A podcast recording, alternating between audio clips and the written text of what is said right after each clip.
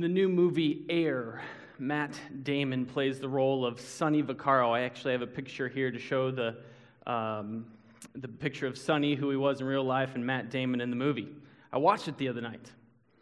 The year was 1984, and Sonny was visiting, or Sonny was sitting in his recliner in one particular scene, having just finished his aluminum TV dinner at the end of the day, hanging back in his recliner, simultaneously watching TV and tapes of Michael Jordan.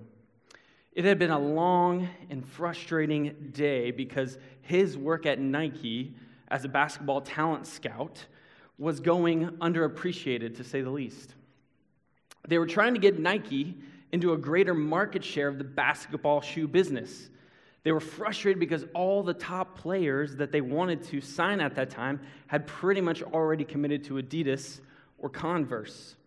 Sonny, again, somewhat in despair, is just rewatching Michael Jordan, and particularly his 1982 national championship game where he hits the game winning shot for North Carolina as a freshman. I too have a picture of that game winning shot, and you can look at that just perfect form. The man is levitating as he, was, as he had that legendary status. And in watching that moment in the movie, Sonny had a revelation. He hit rewind to watch that play, that moment, over and over and over again. In the, in the movie, in the scene, the, the camera pans in on him, it pans in on the shot. And he realized at that moment that that shot wasn't just by chance, like a blown play that they'd you know, drawn up, but the shot was drawn up for Michael Jordan when he was a skinny 18 year old freshman. It wasn't drawn up, in fact, for the best current player on the team who would go number one in that year's draft. In fact, that guy was a decoy. Again, Sonny's just realizing this. And at the time, Dean Smith was the head coach, a legendary coach. And uh, quite honestly, he was allergic to starting true freshmen. And in that time, in that moment and period, he needed a championship win to solidify his reputation, his legacy, and silence the critics. That same Dean Smith drew up a play for Michael. And so Sonny realizes that this 18 year old kid, again, as he's watching the tape, is calm, cool, and collected. And he easily made the game winning shot, asking for the ball in the biggest moment of his life. Now, having seen what he and others had been missing, Sonny was confident that Michael wasn't just another risk, another player to give $250,000 for, which was a lot of money in 1984, but that he was undoubtedly going to be one of the greatest players in NBA history. They had to sign MJ and nobody else. Throw this kid everything they've got. That's what Sonny was going to do. And so from there on, the rest of the movie, it's all about, again, the movie Air, detailing their pitch to get Michael to sign with Nike. And we know how that turned out. In fact, I think in the first year after they had signed Michael, they sold $164 million worth of shoes in 1984. That's a lot of cash. Today, friends, I too want to share with you something that we've all maybe been missing that's been right before us. You see, last week was Pentecost Sunday, and that's the day that the church has historically celebrated the day of Pentecost, the day when the Holy Spirit was sent upon the apostles. And the thing that I want to point out that maybe we've missed all along is Christ's ascension. You see, without the ascension, we would have no Pentecost. Without Jesus physically leaving us, we would have no Holy Spirit to dwell in us, all of us, spiritually. Now, to quote scholar Michael Bird, he says if the resurrection has been relatively neglected in evangelical theology, the ascension is the poor cousin in the family of the work of Christ. And that's why ultimately sometimes it gets neglected. In fact, many for us, Ascension Day, way back on May 18th, just passed us by. And let me tell you something though the ascension is essential. The ascension is essential. Now, I'm not convinced that remembering these days with a historic Christian calendar is the answer, although I think it's helpful. But remembering that we need the ascension of Christ is the answer. That our gospel presentations aren't complete without it. Brian alluded to that in communion. Often our gospel presentations go something like this The gospel is the good news that Jesus died for our sins. Well, okay, that's a very important part of it, but it's incomplete. And in fact, Paul says in 1 Corinthians 15 that if Christ had not been raised, then we are still dead in our sins. So, even better, nay, essential is the resurrection when we add that to our gospel presentations. We don't have the gospel without the death and resurrection of Jesus. Those are the absolute bare bones of it. We also might include the reality and the hope that Jesus will come back one day to judge the living and the dead. That's awesome. Absolutely correct. But we might ask the question what's Jesus doing right now then? Just sitting on his hands, enjoying a quiet vacation? As Patrick Schreiner says in his little book on the ascension, when we don't include the ascensions, it's like we hit pause on the biblical narrative, much like a video game or an audiobook. But what we're going to find is that the ascension helps us resolve the narrative and keep Jesus' work unpaused. So, with that, we're going to dive into Acts chapter 1, verses 1 through 11, to see why we need the ascension. And I'm going to hopefully convince you today that we need it through three movements. So, again, Acts chapter 1, 1 through 11 is where we're going to be spending our time this morning. I'd ask that you turn with me there. Again, if you're new to the Bible, um, Acts is in the New Testament, right after the book of John Matthew, Mark, Luke, John, Acts, and right before the book of Romans. And what I'm going to do today is read the text along. I ask you to read along with me, and then go back, and we're going to go back and look at several key things in the passage and tease out three reasons we need the ascension. So read along with me Acts chapter 1, starting in verse 1. In the first book, O Theophilus, I have dealt with all that Jesus began to do and teach until the day when he was taken up after he had given commands through the Holy Spirit to the apostles whom he had chosen. He presented himself alive to them after his suffering by many proofs, appearing to them during the 40 days and speaking about the kingdom of God.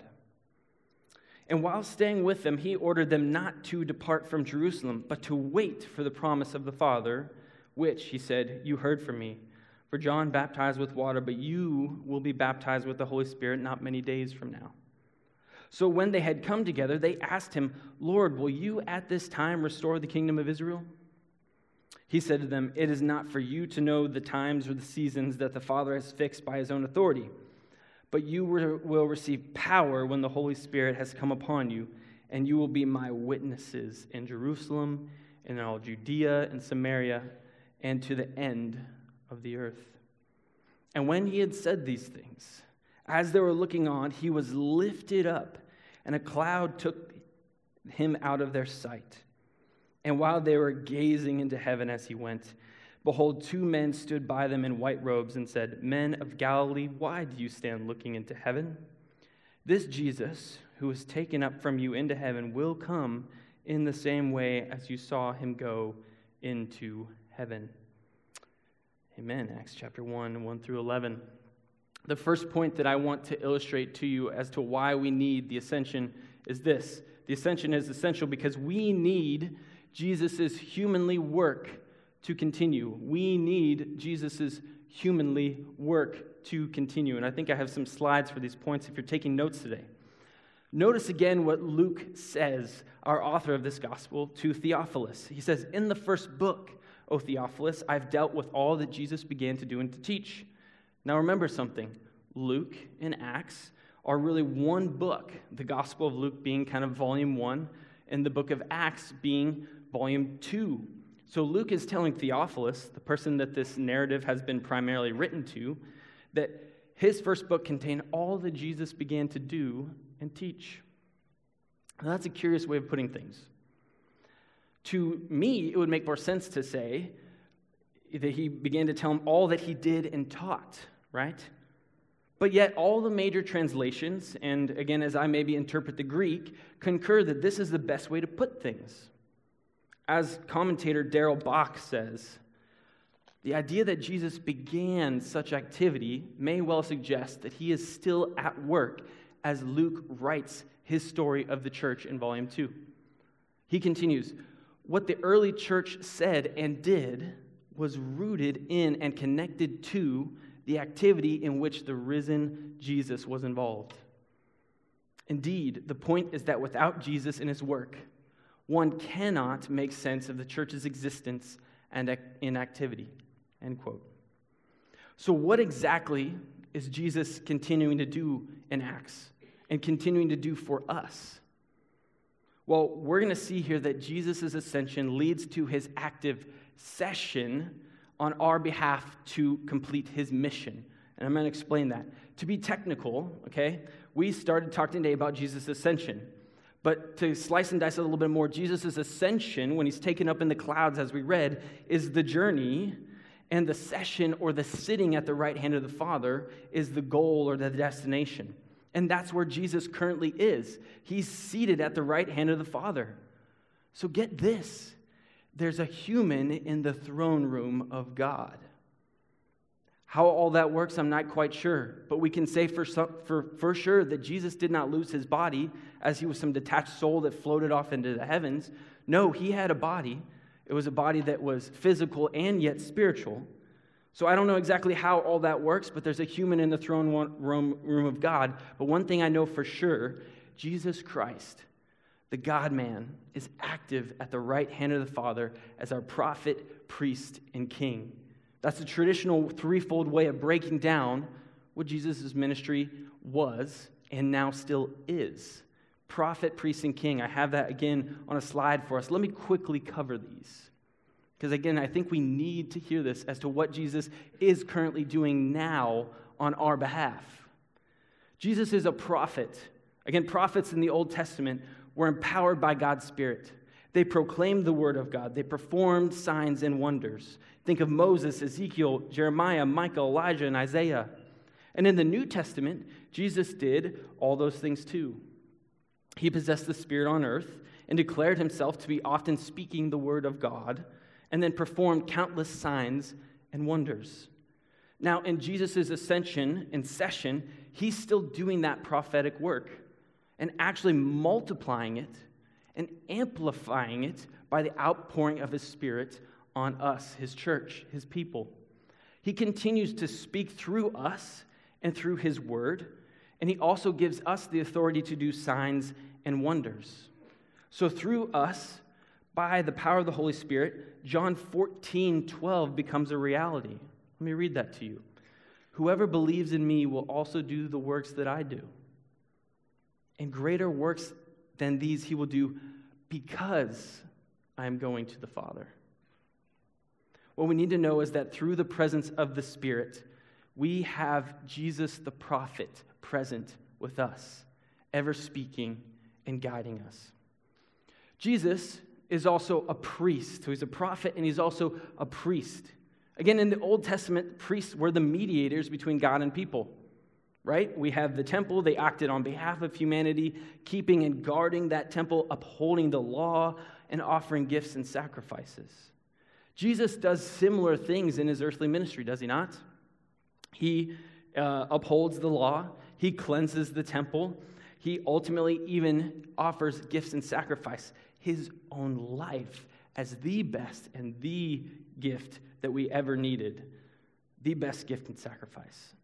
That's why Hebrews 4 14 through 16 hits home for us, emphasizing this high priestly status that Jesus has. Listen as I read it. Since then, we have a great high priest who has passed through the heavens, Jesus, the Son of God. Let us hold fast our confession, for we do not have a high priest who is unable to sympathize, sympathize with our weaknesses, but one who, in every respect, has been tempted as we are, yet without sin. Let us then, with confidence, do you hear that? Let us then, with confidence, draw near to the throne of grace, that we may receive mercy and find grace to help in time of need. And also, we have the magnificent verse, one of my favorites, Hebrews 7 25. Consequently, he is able to save to the uttermost Every square inch of us is another way that we could translate that. Those who draw near to God through him, since he always lives to make intercession for them. Jesus lives to make intercession for us right now as our priest. Hear this again, friends. Jesus is right now at the hand of the Father, living to make intercession for you as the great high priest. And then lastly, Jesus is a king. In the Old Testament, kings were to rule with righteousness and justice, conquer Israel's enemies, promote the law, and bless the world. We know that many of Israel's kings, though, failed to do that. Very, I mean, from the get, they did none of that. So they needed another. Israel needed another king, a better king. And Jesus, in his earthly ministry, was that king by living a just and righteous life, conquering the spiritual enemies of his people, teaching the law, we would say maybe more fully, teasing out things that they had missed and also blessing the world through sending his spirit and allowing us to be ministers of the, of the reconciliation that he offers. Again, a key text would be Matthew 28 18 that says, All authority in heaven and on earth has been given to me. And then, again, based off our own mission statement, what does he say right after that? Go, therefore, and make disciples. So, based off of Jesus' authority over every square inch of the universe, we're to therefore then go and make disciples. So, right now, Jesus is in the throne room with all authority here, there in heaven, and on earth. And he won't rest until his enemies and ours are put under his feet. I really wish I could go on, but let me instead bring this to a close on one applicational point for us. We might be asking, so what? Through, so what? I mean, what, what does this really do for me? Well, let me tell you this through Jesus' active current role as prophet, priest, and king, we have childlike access to the Father by the Holy Spirit. Here's the way that I think Pastor Tim Keller put it so eloquently The only person who dares wake up a king at 3 a.m. for a glass of water is a child. We have that kind of access. End quote. There's no time, there's no place, and there's nothing that we can't bring before our Father because of Jesus' active, current ministry at his right hand. And that's why we needed his humanly work to continue. We needed Jesus' humanly work to continue, and we also need the power of the promised Holy Spirit. That's point two. We need the power of the promised Holy Spirit.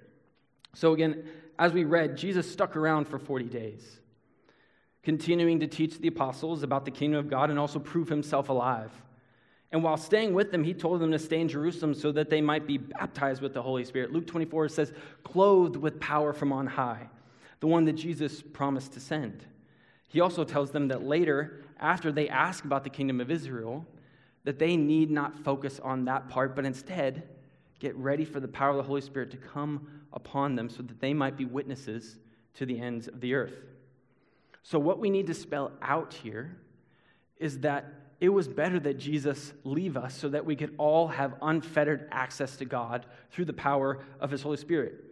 And sometimes, though, that's not exactly intuitive for us, right? Honestly, sometimes we wish that Jesus was here in the flesh and blood so we could go ask Him those questions that we have. And yet, it's a better way now that we have the Holy Spirit dwelling in us. I love the way the theologian Herman Bavinck says it physically and locally restricted, time and space bound contact with Jesus.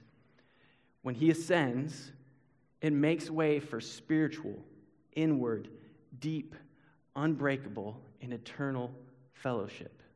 End quote. Now, some of us may be thinking, though, what does that power actually look like? I mean, uh, we talk about the power of the Holy Spirit, and um, we're unsure maybe what that looks like in our lives.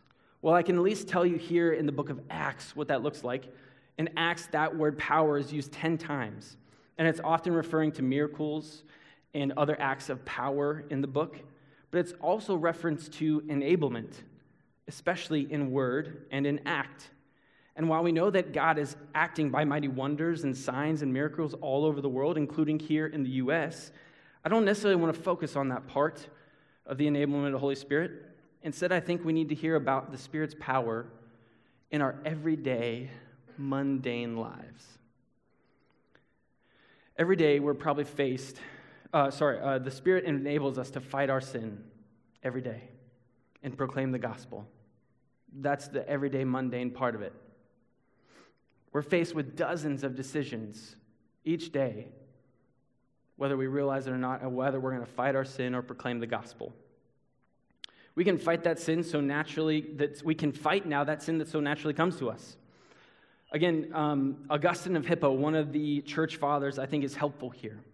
He lays out four states of man. And he says basically this before the fall, humanity, I have a slide for this, humanity was able to sin, was able to sin and able not to sin. So before the fall, they, they could have sinned and they could have not sinned. But then after the fall, humanity was not able not to sin, basically, that they're going to sin no matter what. But upon belief in Jesus and the presence of the Holy Spirit in our lives, we are able to not sin. What used to entangle us, snare us, drag us down into the muck and the mire, now we can overcome that and battle it by the presence of the Holy Spirit in our lives. And what the Holy Spirit does is carry us to the final glorified state where we are not able to sin. Sin will no longer be a thing and never can enter in again. And so the Holy Spirit is present in our lives to fight that sin by his power. And also, we, are, um, we can let that help us proclaim the gospel. So take comfort that you are not that you are able to not sin because of God's work in you. Something that the Father wants that the Son intercedes for us, and that the Holy Spirit affects in us. I also mentioned that the Spirit's power in pro- proclaiming the gospel, being Jesus' witnesses. I think you read a little further in Acts and you get to chapter 6. And we have Stephen, who's a, who's a present figure. He was a deacon, and not too long after his uh, deacon appointmentship, we're not exactly how long, but he was stoned to death for his bold proclamation of the gospel and he's doing mighty things. He's drawing crowds and attention, and people come to contend and dispute with him. And here's what Acts chapter 6:10 says. But they could not withstand the wisdom and the spirit with which he was speaking. That's not Stephen's doing, but it's the work of the Holy Spirit. And we need to trust that God is going to speak through the Holy Spirit in our lives, even when we aren't necessarily sure what we're going to say. Let me give you a quick example of this in my life. I often withhold the pastor card as long as possible when, pe- when I'm talking to new people. And why is that? Because oftentimes, at least out here, that is a quick way to shut down any delightful conversation. Okay? Uh, I, you would not believe how just how boom quickly it goes from zero or sorry from like somewhere oh yeah we're you know living life and then bang I'm a pastor they're gone so but I've been praying that I just put that fear and selfishness aside of wanting to have, you know, this type of relationship or good conversation and let people know that it's what I do, trusting that the Holy Spirit will guide me. Now, obviously, there may be ways to continue conversations after that, and I, and I just trust that God will, will guide me in that. But here's my application point maybe for you. When coworkers or family ask, What are you going to do on the weekend? Guess what you should do? Include the fact that you're going to be in church and just see what happens. Obviously, in our, in, in our life, we still have to do our research for conversations. We have to pray and know our Bibles, deepen our faith. But also, we can trust that God will work when we tell others about Jesus. Even, even when we might, you know, communicate messily or fumble, by fumbling speech, God can still use that to change lives. And ultimately, we are imperfect vessels proclaiming a perfect Savior. And if we can get that across, then we're going to be okay. Again, we need the promised power of the Holy Spirit in our lives. And lastly, today, I'm going to tell you one more thing that why we need the ascension. It's because we need a mission that won't fail. We need a mission that won't fail. Notice again in verse 8, after the disciples are told that they'll receive the power of the Holy Spirit, that Jesus says they'll be his witnesses in Jerusalem, Judea, and Samaria to the end of the earth.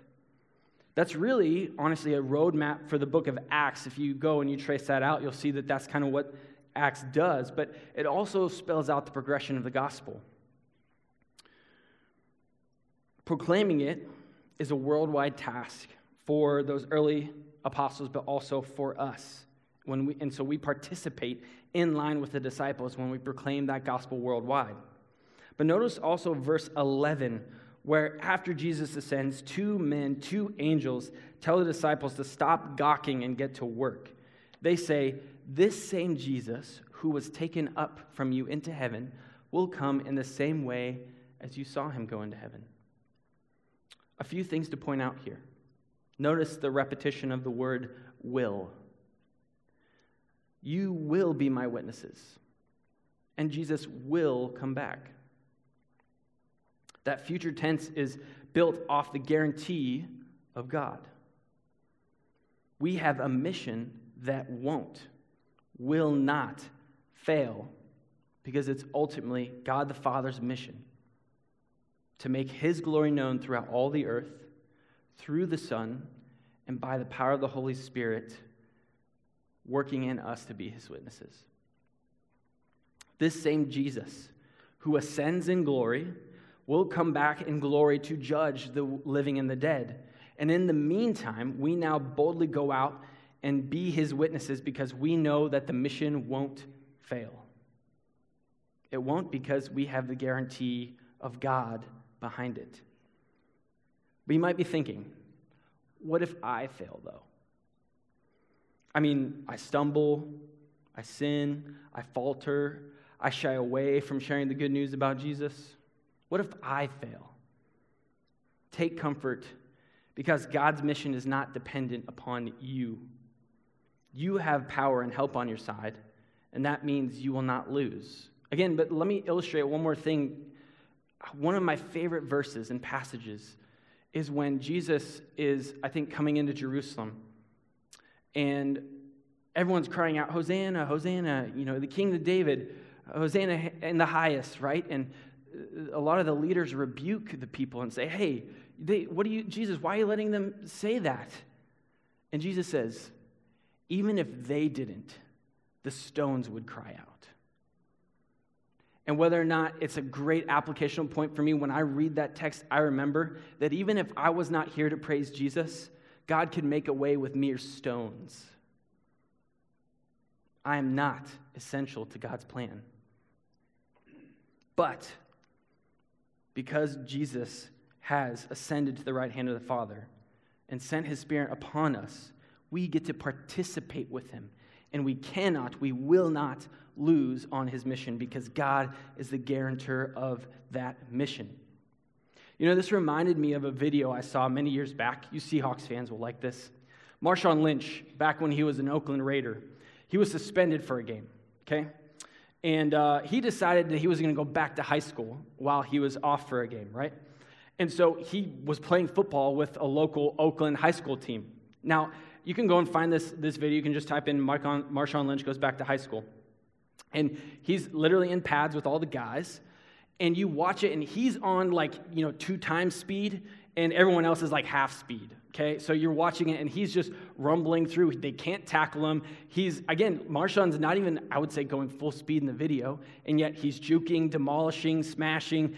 These giant defensive linemen are trying to tackle him. They just can't do anything to him. I mean, he's just un- unstoppable. Now, Put yourself in the shoes of the kids who have him on their side of the ball. They know that they will not lose the scrimmage. He's just too good. All they need to do is do their job, even poorly, honestly, and that'll be enough for Marshawn. But the thing is, oddly enough, what happens is when we are faced with scenarios like that, we don't just sit back and let the person who's dominating do it all. What, what often happens is we want to go harder. We want to do a good job for that person who's carry us because we know we won't lose. We go all in. My hope is that you will feel that way, knowing that in the end, God wins. That you're here to do your part and participate. And yet we're humbled in remembering that we are not an essential part of his plan. God can make a way, but we get to participate. Again, it's all based on the fact that we are saved by sheer grace. And yet, God chooses to include you, include us, a broken vessel, as part of his plan. And if we fail sometimes, so be it. We're still saved by grace, and we are not defined by our failures. But know this God's plan will still march on. March on, march on. He will get the final say, He will get the victory. And the amazing thing is, you get to participate. That means that you can go all in and go boldly for God because He will not lose. He's on your side. And that's why we need Jesus at the right hand of the Father to give us a mediator who is a king, who's currently Lord of all, putting all enemies under his feet and consummating all things in himself. So go out boldly each day because the end of the story has already been written. God gets the victory, God gets the glory. Let me conclude with this the ascension is essential. We need it because the mission of Jesus, given by the Father, continues through us by the power of the Holy Spirit. His work continues. He gave us the Holy Spirit, and He gave us a mission that won't fail. So I pray, based off that, that you go out boldly and that you go run the race set before you, knowing that God wins, that Jesus is at the right hand of the Father, and we will be okay. Let me pray. Father, I thank you for this day, and I ask that you would remind us that your son Jesus is at work right now. He's with you in the throne room, interceding on our behalf. I pray, Father, that we would be again, knowing that your Spirit is empowering us, enabling us to live for you. Perhaps imperfectly, but we have that power and that Spirit within us. And we go out boldly because ultimately, again, we know that we have a mission that won't, that will not fail because you are the one who will complete it. We pray all this in Jesus' name.